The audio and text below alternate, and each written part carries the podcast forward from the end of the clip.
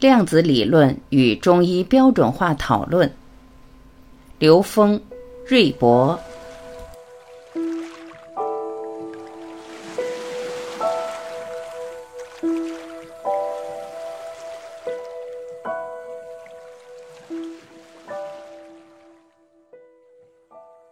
导读：德国的瑞博教授是德国著名的宇航医学与健康工程学专家。是北京中医药大学生命科学院的特聘教授。十多年来，瑞博教授将量子物理学与中医学相结合，开展生命科学的研究。量子理论和中医的标准化，这其实是两个比较有争议的话题。因为我们对中医，我们越研究越自信，我们相信它是圆融万法万物的一个方便法门，而不仅仅是简单的医疗技能。如果有缘能够碰到一些和中医理论表达相结合的技术，我们也不妨一起来探讨，坦诚的公开。瑞博，我一直以我是一名电工而自豪。我一直坚定的认为，在电物理出现之前，中医学的概念无法被定义。中国哲学比我们所在的时代超前了很多。现代西方的工业化时代和西方文明的发展是建立在古希腊的哲学基础之上。我上一次有提到，我在学习物理学之前，先学习了哲学。西方科学发展是沿着一个方向，也就是古希腊哲学的唯物主义方向。西方另外一派的宗教神学是唯心主义。本质上，西方没有关于东方哲学的课程。或者说，他们没有把东方哲学当做一门学科来看待，因为他们自己也没搞懂过。一，为什么中医标准化的进程那么难？在这里，我想要简短的总结一下：中国哲学并不把物质和精神世界区分来看待。老子的哲学观点是万物合一。西方世界对中国有限的了解是。中国人把生命能量称为气，但是西方人很少用科学的方式方法去研究这些。另一方面，过去的西方人对生命发展的认知水平还处在初级阶段，很局限，很多都还无法解释。同样的原因，在十五世纪、十六、十七世纪的欧洲，西方医学只受到了机械论的影响和塑形，之后又被化学的新认识所拓展。由此，我们可以说，所谓的讲科学性的西医，主要是在两条基础支柱下发展起来的一门医学，即机械论和化学，加上解剖学的知识。从科学的角度来看，西方科学界提出能量这个概念，也是十八世纪以后才有的。所以，当从东方传来生命能量这样的概念时，当时的西方人都对之嗤之以鼻，把这归类于胡说八道。我们知道刘峰老师是学习光学专业的，他就会知道光学也是十八世纪以后出现的一门学科。光学曾在物理学界引起了很大的争论和探讨，人们试图得出光到底是波还是粒子的结论。艾萨克·牛顿对此研究了很久，但无法做出解释。到了一九二零年，出现了光子的概念即对光的粒子的描述。是爱因斯坦把光的概念带入了一种科学的形式。这样来看的话，过去的几百年间，东西方分道扬镳就不足为怪了。因为西方用其所谓的现代科学，无法对东方的认知进行解释，因为气、无极、阴阳、太极等概念无法被归类到机械性的或化学性的认知当中去。一言以蔽之，用科学的语境与观点来解释中医学，是在一九零零年以后才有了可能性，至少比东方的哲学和认知晚了四千多年。以中医为代表的自然医学，在二十世纪受到了来自西医的严重打压，因为西医自称自己是门讲究科学性的医学，但实质上这种说法是站不住脚的。西医主要的检测技术以化学和机械物理为基础，比如血压计是机械性原理，和电物理没有关系；而中国人早年对天文学的认知就已远超当代技术。天文学在中国的医学和哲学中扮演重要的角色。中国人早就认知到地球是宇宙的一部分，是宇宙的产物，而这一观点在两百多年前的西方社会是不被接受和无法想象的。当时的西方人以为地球是很特别的，以为人也是很特别的，不承认人是自然进化阶段中的一个正常的产物。如果我们今天来看世界的现状，比如在美国，人种的肤色依旧与其地位高低挂钩，种族歧视现象在今天的美国还相当严重。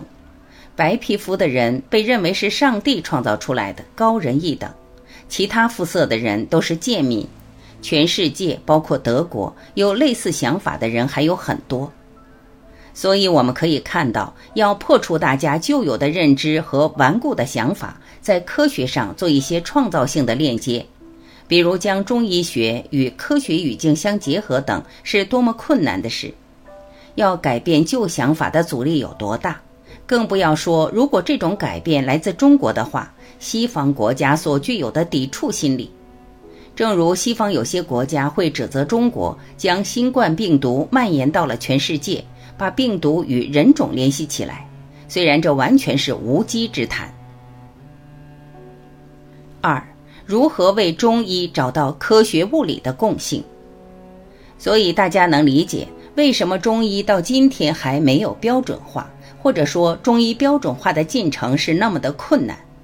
我们必须有意愿、有想法来开展行动，这也是我当时的出发点。回到中医经典中去，切实的了解书中具体都写了些什么，可以同步去了解物理学里的科学性概念，并找到两者的共通性。所有的科学性研究都是先有理论，理论当然是存在于哲学的基础之上。在物理学中常见的是，人们可以任意提出自己的理论，在没有被证伪之前，这种理论就有效。如何将理论与事实真相进行剥离呢？物理学的方法就是实验。例如，如果我的观点是这世上存在气，而且这种气会产生效应，那么这只是最初的理论阶段，大家可以对此争论，而且必须进行争论与探讨。而验证真伪的方式是实践。西方世界的文明进步，从伽利略、伽利雷开始，检验理论的工具靠的是检测。我们检测特定的参数和尺寸，只有在确定了概念和检测尺寸的基础上，才能进行实操验证，辨识理论的真伪。那么我来问一下，我们可以测量器吗？OK，我自己也花了三四年的时间去研读在西方世界里被翻译过来的中医经典著作，这些书都无一例外的把气翻译成了生命能量。但是我没有弄明白这个解释，也没有说服我。如果我们从物理学里拿出一个公式来解释什么是能量，电物理理解的电能量是电流乘以电压乘以时间，也就是电流在特定时间内做的功。我想表达的意思是，如果我们不把特定的概念拿出来，并试图通过观察进行分析的话，就无法形成真正有效沟通的目的。比如，什么是阳？是相对于特定参照物比较以后显示的满实和充盈，或者阴是相对于什么而言的缺损和不足。电物理也是在类似的情境下产生的。电物理学脱胎于之前已经被人们定义好了的机械物理学概念，也就是说，电物理学家把电物理中出现的新概念。与已有的机械物理学概念和公式进行对应的划等号，并进行补充。三，中医标准化的意义在哪里？当我们在整理分析中医学经典中的一些特定概念时，也需要进行同样的工作，也就是把中医学里的概念与物理学中已被公认的科学性定义进行对等的归类划分。这并不难做到。先对概念进行清晰的定义，使其变得可被测量，然后在此基础上，可进一步开展个性化疗法的验证和规范，以中医检测的标准化来为中医与时俱进的发展创造一个基础，将中医过于主观性的检测判断转化为更具客观性的事实呈现与数据收集。如果能脱离主观性的、无法重复验证的纯粹个人检测经验，就可以使得中医摆脱其在很多西方人眼中的神秘、不科学的错误形象了，并同时增强病人对中医诊疗的信任度。我个人认为，中医一直未能发展标准化，只依赖于主观性判断，是使得中医在之前变革中失败的原因之一。而中医的标准化有助于中医。取代本身已经在走下坡路的西医作为主流医学的作用。刘峰，刚才瑞博先生讲的内容的信息量非常的大，那么要是每一部分都去相应的话，确实需要花很多时间。那么我们把从西医、西方哲学和东方哲学的发展的要点。现代科学和中医之间的这种关联，这两个点上，我们可来做一些回应。四，东西方哲学的差异在哪里？第一，就是西方古希腊哲学，其实跟东方哲学它有一个本质上相通的地方，它们都是从高维往下研究整个宇宙的空间存在，只是描述它必须得借用三维的方式。虽然他们都是从上往下，从高维进入三维空间来表达哲学思想和理论体系，但是他们有一点不同的是，西方现代人的思维逻辑是希望从文字记载、从所有的考古系统里面去得到这些完整的信息，得到他们的理论信息。但是东方智慧的哲学，实际在文字以前就已经有了它的传承的方式。用象数这个系统来进行传输，它在文字之前就已经有了，所以它是通过符文。符是什么？符是高维空间的能量结构，它投影到我们这个空间，形成了文字的初始，例如甲骨文。而甲骨文的本质又是由不同的基本的能量结构叠加而成，所以中国的文字从甲骨文开始。就是由最基本的宇宙空间的能量结构投影到现实空间里边来组合而成，所以它反映的是所有存在的内在本质。这就是我们的东方智慧和西方哲学。古希腊的哲学的这种传承里面，它的哲学体系是有这种记载，通过这些记载或者通过这些研究，亚里士多德也好，柏拉图也好，研究他们的哲学思想。其实都能够从中感悟到它里面来自高维的这种意识。但是这些东西在文艺复兴以后，因为宗教和现实分离了，所以它这种跟高维关联的部分和现实之间形成了一个隔阂，它没有办法直接用现实关联了。但东方的哲学思想从文字开始。文字之前到文字产生到现在，其实它的精髓部分一直保持着内在和外在的这种两部分关系，就是形而上、形而中、形而下这几部分一直存在。只是我们人类过度集中在三维空间的呈现的时候，对形而上的实践，我们很多把它称之为高维实践，占的比例越来越少，特别是在我们现代科技系统里面。但是实际上，全人类所有的科学发明都是来自高维的信息，它来自的是灵感的猜想，来自于直觉。先有了灵感猜想，然后再用现代已经建构的一套体系去跟它关联，这就是一个理论的建构。建构好一个完整，能够真正对我们西方现代的从三维空间建构的理论系统能够逻辑对接以后，用它才有可能指导三维实践。这是现在西方思想的这种特点。五，东西方对能的理解的共性在哪儿？而东方思想一直保持着从上往下的认知，整体宇宙就是从 n 为 n 趋于无穷大的宇宙空间的这种格局，也就是所谓的天人合一的角度来理解整体宇宙。所以，东方哲学的体系不是建构在三维体系上。它是建构在 n 为 n 趋于无穷大的这个理论体系之上的，它跟人类的所有的智慧系统指向的终极是高度契合的。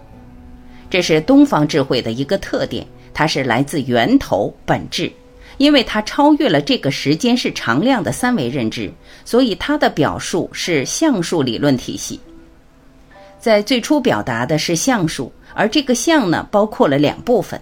一部分象在中文里面是相信的相，那就是能量结构。我们在现代物理里面把这叫做相变，即能量结构变化。也就当物质燃烧进入等离子态的时候，它的能量结构就会产生变化。能量结构的变化会改变物质在三维空间呈现的性质，这个相就是能量结构。而相变的过程实际上是一个能量结构重组的过程。那么能量结构是怎么完成的呢？这里面我们就要先讲一讲能量的概念了。东方智慧讲到气，刚才瑞博是专门讲到了关于气是生命能量这个说法，它不全面，确实因为气这个概念，它也代表了所有的存在，所有的存在也包括了所有存在的规律，它不是一个单纯的能量的概念，它是能的概念。所有的可能全在里面，所以量只是对它一种量化的表达和描述，和一种表述出来的这种状态。所以能量这个词跟气直接对应的话，稍有一些在于我们理解上的一些差异。但如果用能来表示呢？这个能呢，表达了所有的存在和它们的相互关系，和它们所拥有的所有的功能。这样大家注意，它是所有的存在。而且这个存在，它不仅仅是在三维空间的存在，它是整个在 n 维宇宙空间、n 趋于无穷大的宇宙空间的存在，这个才叫气。那么这个能的最基本的数学表达是什么呢？是正弦波，就是 sin x。我们从什么方式来推论出它呢？是从现代科学的逻辑。现代科学逻辑可以从物质结构来推论。也就是我们在现在复杂的三维存在里面找共性，我们不是去研究它的复杂性，我们找共性。所有存在的共性是分子，分子的共性是原子，原子的共性是原子核和电子，原子核的共性是质子和中子，质子的共性是中子和正电子。而走到这一步，我们发现。所有存在的共性，在一个科普系统里面，物质结构系统里面，到这儿就只有三个东西了，就是中子、正电子和负电子。这三个东西组成了我们在三维空间可以看到的所有事物、所有的物质。那么这个东西在现代科学里面被称之为基本粒子。那么现代科学研究基本粒子又具备量子属性。量子属性的特征就是波粒二象性，它有的时候呈现的是波，有的呈现的是粒子。那么粒子和波动性的共性是什么？其实它们全是能量波。为什么？其实粒子是能量波相干成的像。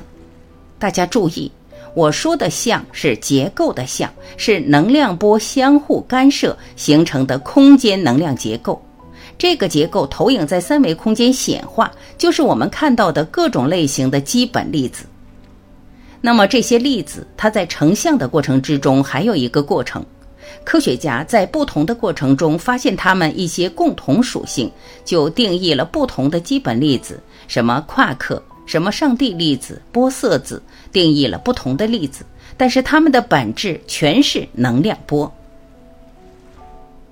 那么，当我们知道一切存在的共性是能量波的时候，我们要去发现能量波的真正共性是什么？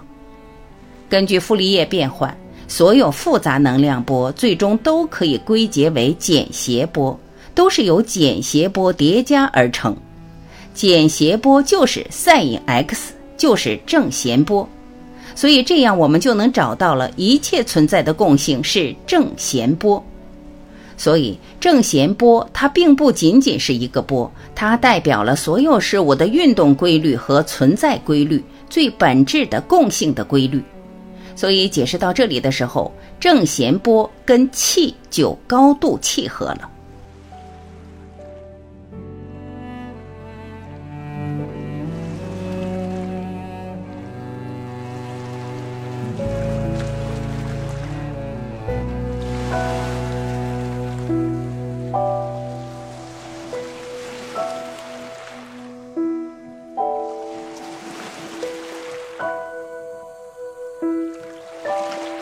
感谢聆听，我是晚琪，再会。